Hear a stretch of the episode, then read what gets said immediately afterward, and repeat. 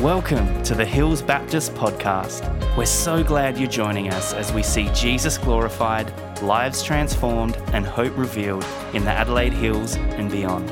We hope you enjoy this message.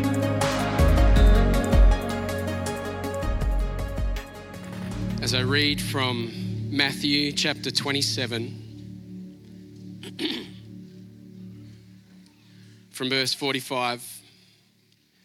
Now, from the sixth hour, there was darkness over all the land until the ninth hour.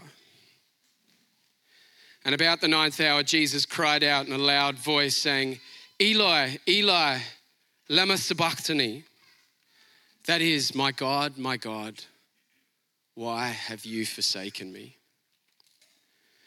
And some of the bystanders hearing it said, This man is calling Elijah. And one of them at once ran and took a sponge, filled it with sour wine, and put it on a reed and gave it to him to drink. But the others said, Wait, let's see whether Elijah will come to save him. And Jesus cried out again with a loud voice and gave up his spirit. And behold, the curtain of the temple was torn in two from top to bottom. And the earth shook and the rocks were split. The tombs were open, and many bodies of the saints who had fallen asleep were raised. And coming out of the tombs, after his resurrection, they went into the holy city and appeared to many. And when the centurion and those who were with him, keeping watch over Jesus, saw the earthquake and saw what took place, they were filled with awe and said, Truly, this was the Son of God.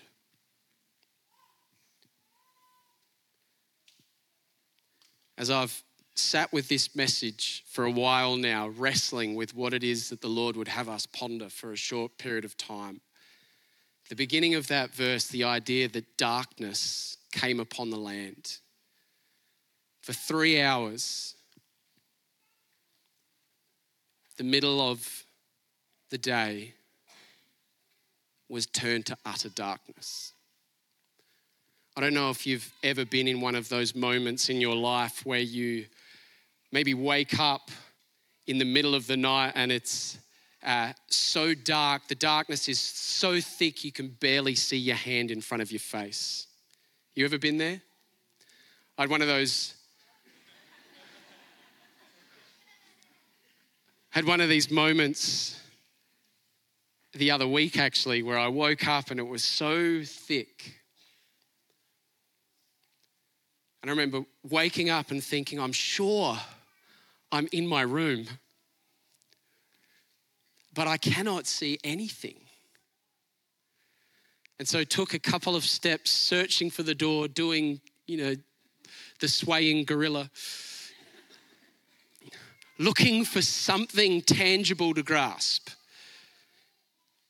And in just this split second, this, this split moment of seeking to find something, I had this terrifying thought that just maybe something was wrong. Just had this very real moment for just a moment as I was reaching out, thinking, I'm sure the bedside table should be here, but I can't feel it. And I'm sure the bed should be there, but I can't feel it.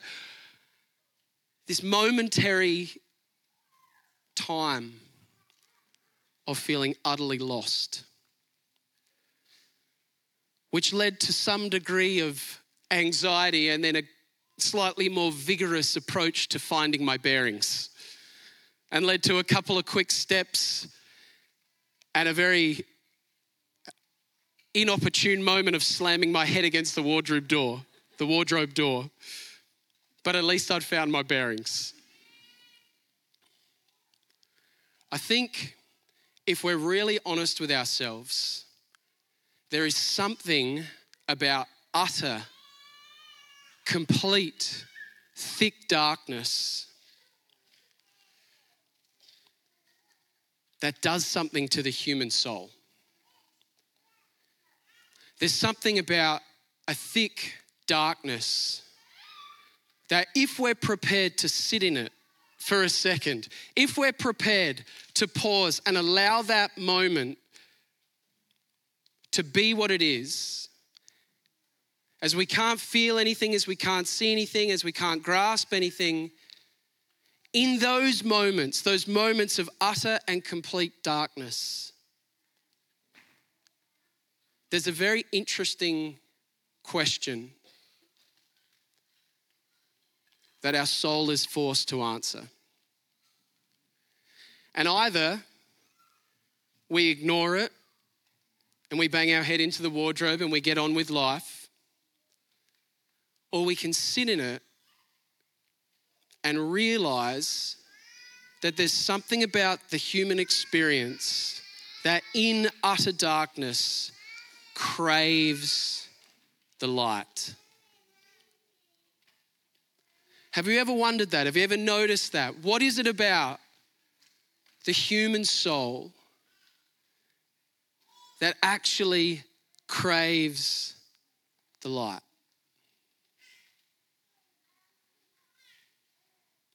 And if we're prepared to sit in this for just a moment, if we're prepared to actually not just go on with life after we've banged our head on the wardrobe and found our bearings and moved on, but if we're prepared to sit in that moment and wrestle with that question and say, what is it about the human experience that somewhere deep, deep down longs for light? This, friends, is where the scriptures, where the Christian fulfillment of the Hebrew scriptures, where the Bible offers a profound answer that demands our attention.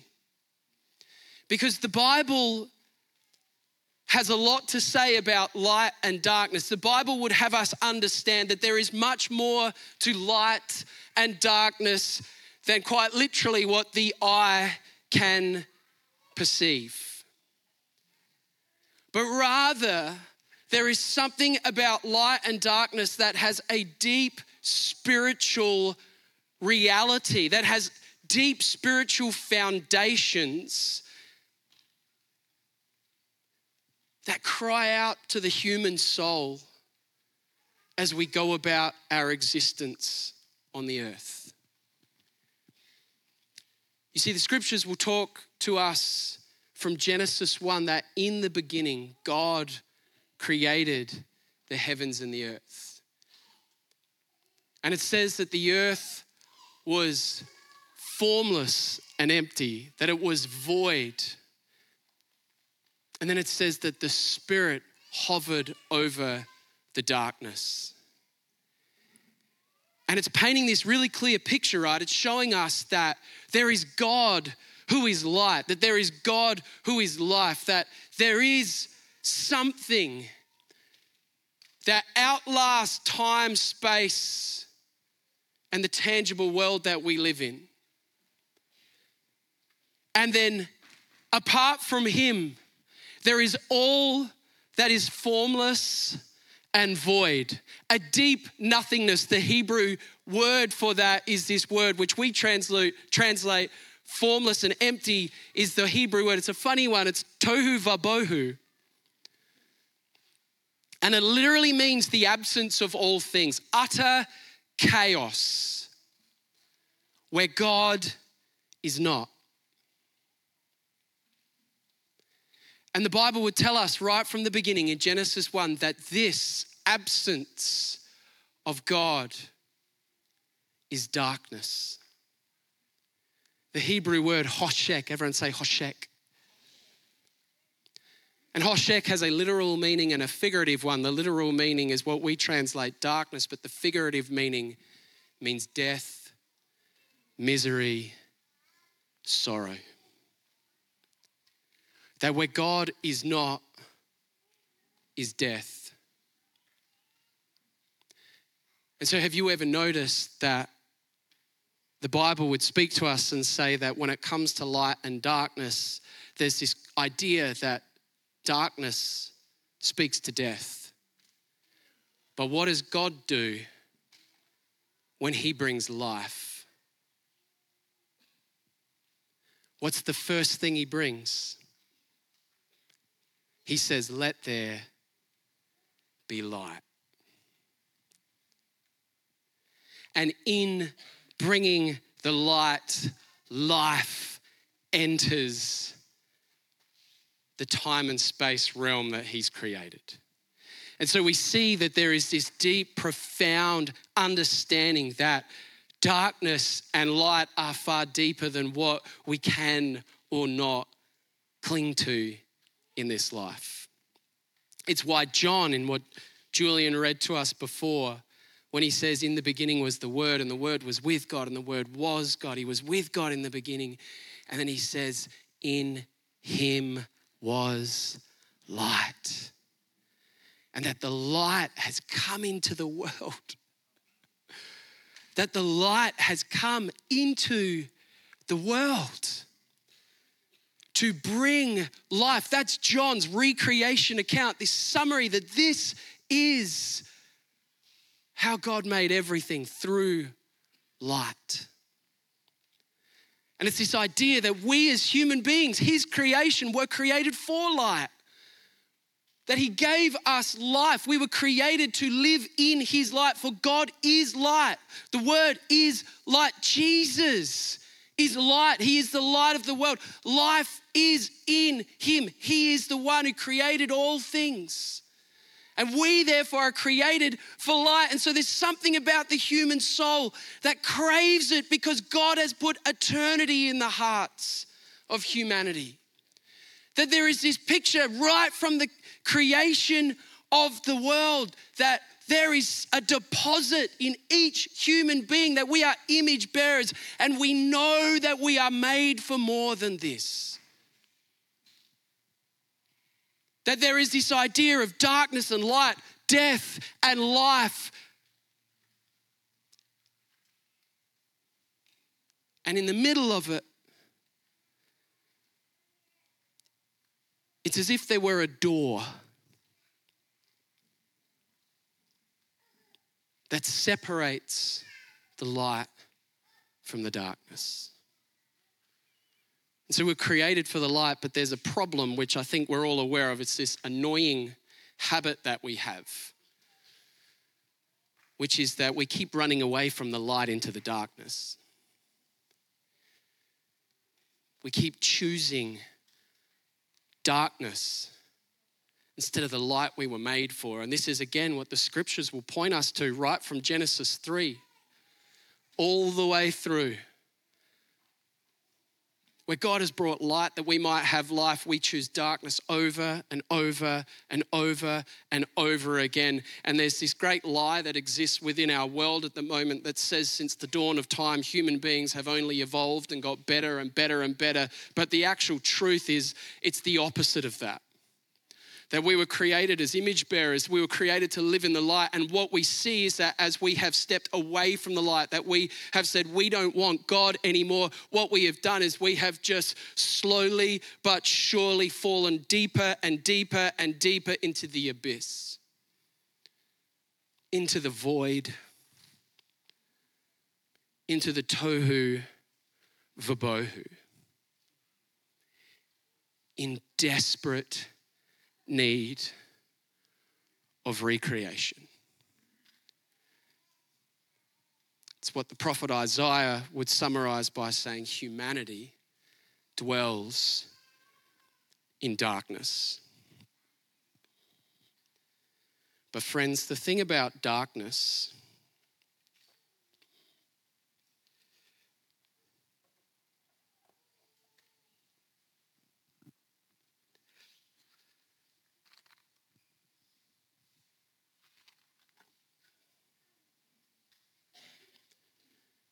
is that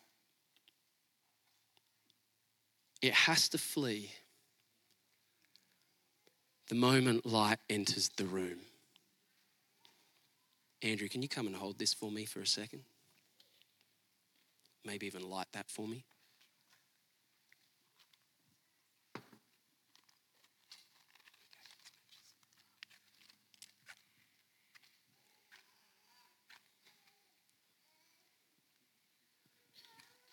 And we pause awkwardly as he tries to.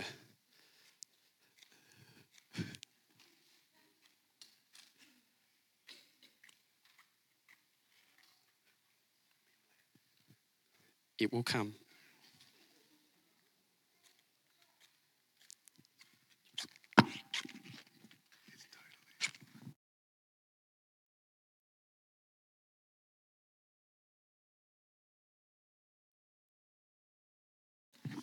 Sometimes light's hard to come by. Hey, that didn't quite go to script, but that's all right. Thank you, Andrew. Let's give him a round of applause.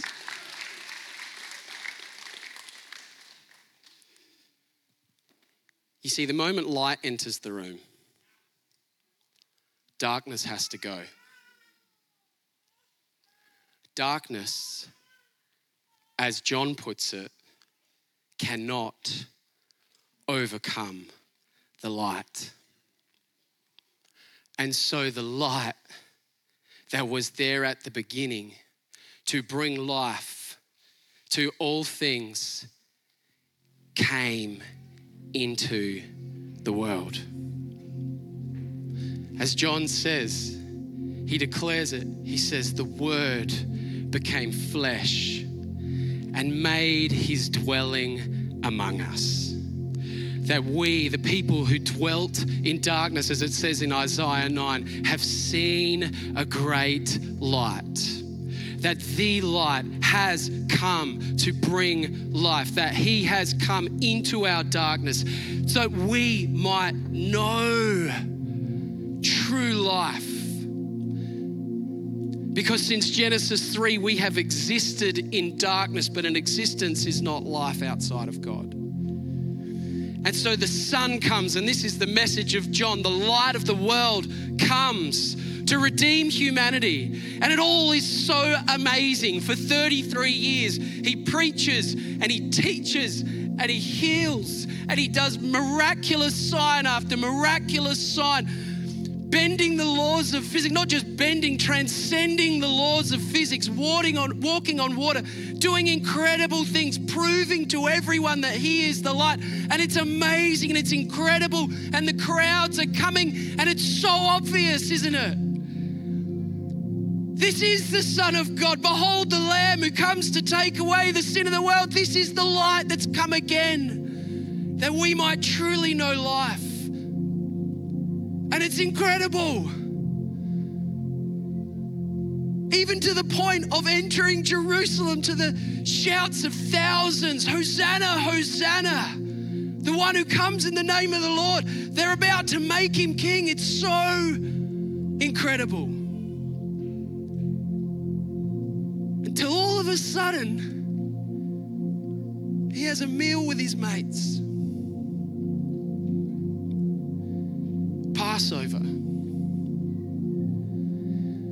Starts doing some weird stuff. He takes the third cup of the Passover meal and he throw, takes the bread at the third cup and he starts breaking it and he says, This is my body broken for you. And whenever you do this again, now do it in remembrance of me.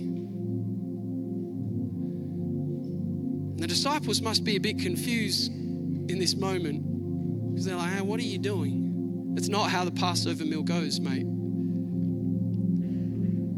And then he picks up the cup. And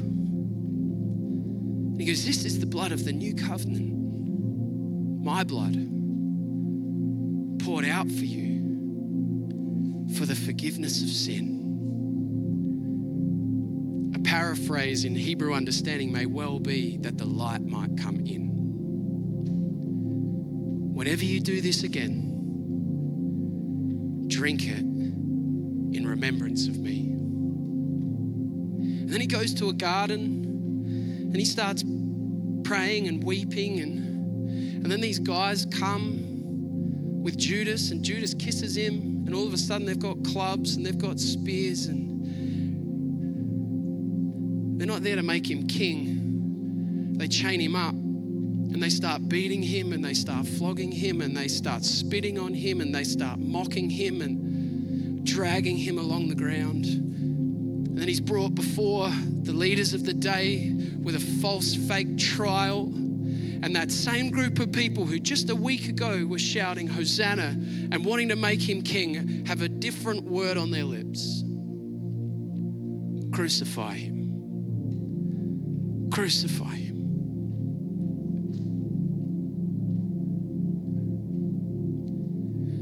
We sit in that moment for one second, we could say to John and say, Hang on, John, you said the light has come, and yeah, the, we didn't understand it and we rejected him, but you said that darkness can't overcome light.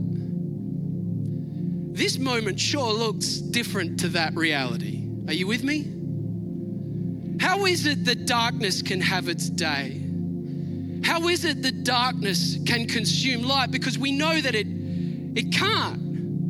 Where there is light, darkness cannot have mastery. And so, what is with this moment? What is with this day? What is with the cross? What are we to make of all that is going on here? This hour that Jesus himself calls the hour of darkness.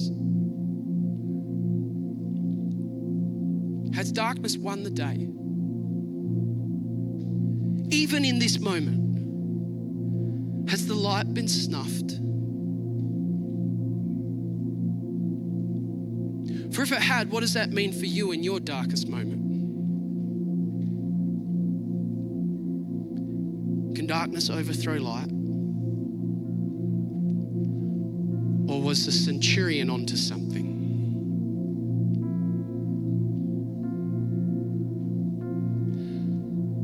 To suggest to each one of us today that just maybe this is not a moment. Good Friday, the cross is not a moment where darkness consumes light, but rather a moment where light passes through darkness. Where darkness is transformed from a prison to a prism. Where darkness becomes the very means by which the glory of God is revealed. Where the sun is not destroyed, but deployed. That he, in this moment, is accomplishing something even before Sunday, and Sunday's coming. But even before Sunday, as Jesus' hands were pierced, just maybe light was breaking out. As Peter was weeping, and as Mary's tears were wetting the limp, lifeless feet of Jesus, just maybe something was happening to that door between death and eternity. As the sky grew dark in the middle of the day, and there was confusion around. Just maybe something was happening to that door between death and eternity. As Jesus shout out, Eli, Eli, lama sabachthani. Just maybe something was happening to that door between death and eternity. Church, we must realize that Jesus is the light, but He is also the door. He is the gate. He is the one through whom we pass. And because He was pierced, the very light in Him was able to pierce the darkness in us. That He was wounded so that we might be healed. That the punishment that was laid upon His shoulders has brought us peace because light was pierced, that darkness might be not just impacted but destroyed forever. That the very heart of sin and death would be pierced by the light of Christ, who is and who was and who always will be.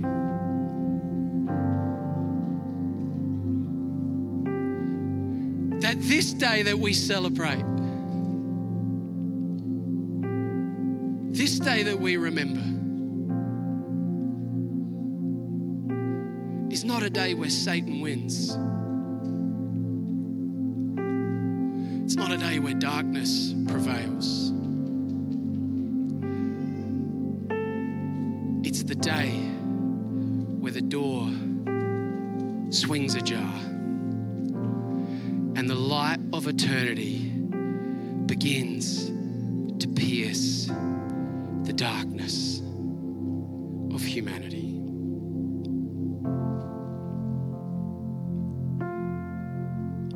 And therefore, we have hope. And friends, each one of you, as you came in, were given a little light. I want you to turn that on right now.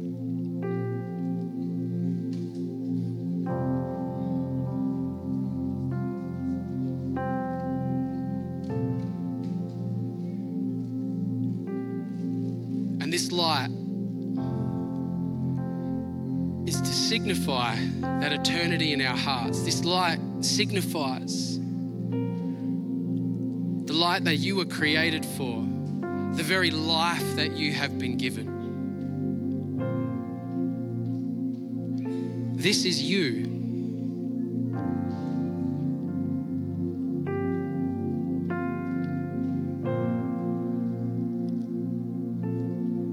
And outside of God,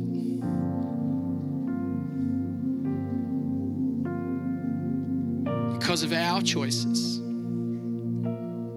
that light has been destroyed. But because of what happened right here on this cross,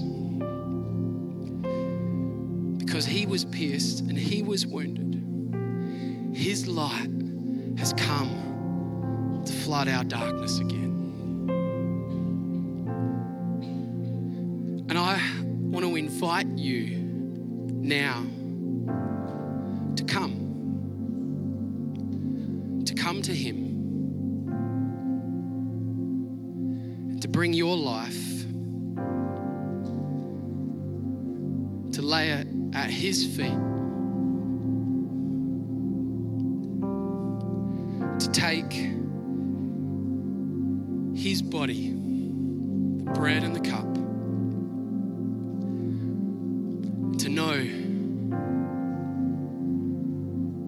This is where true life is found. Come and surrender. I don't know where you're at with God. I don't know how you walked in these doors. Maybe you've come here and you are full of faith and firing, and you know the light of Christ dwells in you, and you're like, yeah, this is awesome. Come and just put that at His feet and say, Thank you, Jesus, and take this. It's celebration and love. Or maybe you've come in here and you've never been to church ever before. Maybe you've rocked in here and this is the very first time you're even hearing about this guy, Jesus. Let me tell you, there is life in Him and Him alone. Come and bring your life and lay it at His feet. Receive His life. Take His life. Take His gift of mercy and grace and walk in the light you were created to walk in. That the darkness would no longer have mastery, that sin would no longer have mastery over your life, but you would walk in the power of God and the life that He offers. Maybe you're here today and you've been in church most of your life, but you right here, right now, if you're honest with yourself, are as dry as a sack of old bones.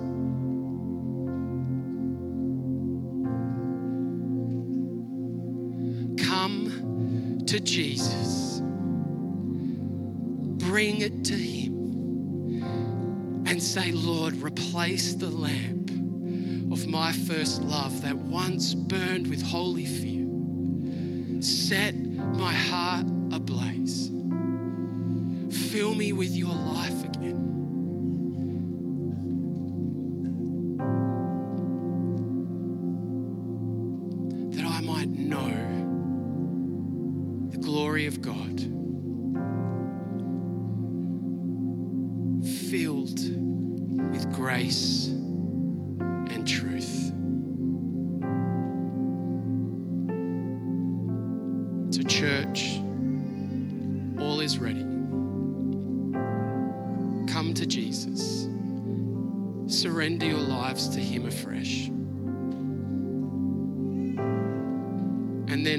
Upon Him. You can stay up here, you can kneel, you can sit, you can stand, you can pray. The next few minutes is yours. For our beloved gluten freeism friends, there is a little station down at the back. But come and bring everything to Him who gave everything for us. Thanks for listening to the Hills Baptist podcast. If you'd like to partner with us in developing and equipping passionate disciples who love God, love people, and boldly share the gospel, you can do that at hillsbaptist.com forward slash giving. We pray this message has empowered you to live and love more like Jesus. Have an amazing day.